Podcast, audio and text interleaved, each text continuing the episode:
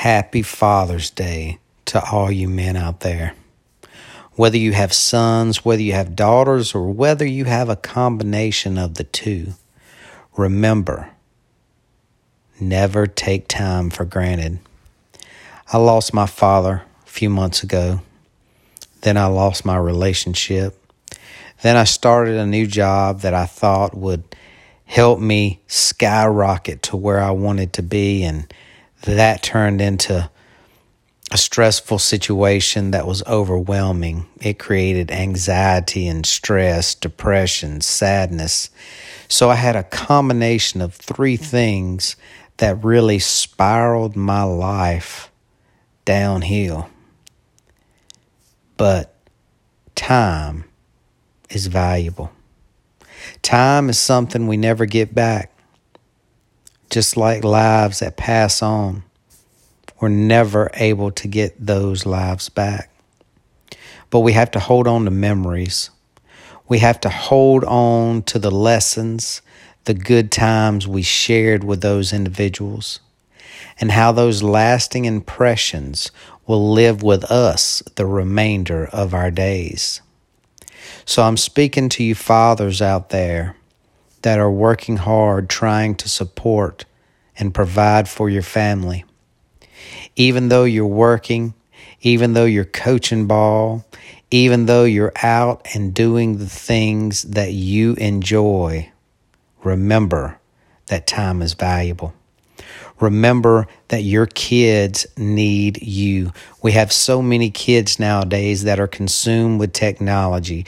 They're consumed with tablets and phones. And it seems that we have allowed the internet to help us in raising our children. That's not always a positive. I know sometimes it's easy to give technology to our kids you know, that'll occupy you right now so I can do this. That'll occupy you right now so I can have some time for myself. But when you allow something else to raise your child for you, you never know until it's possibly too late what type of negative impact that can have on that child's life. For all you fathers out there, that hadn't really taken time with your children, that hadn't went outside and and played ball with your kids or walked around the block or if you hadn't taken your child for ice cream or just a dinner date somewhere, if you have not given your child the attention that they need and the attention that they deserve, I'm asking you to start today in making a change. I know that we can sometimes feel overwhelmed with life.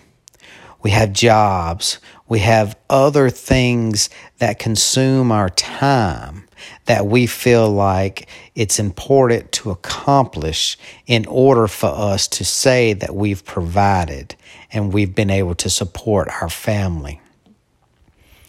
But financial well being is not always what your kids deserve. Yeah, it's how you provide, it's how you can buy things, it's how you can afford things, it's how you can take trips.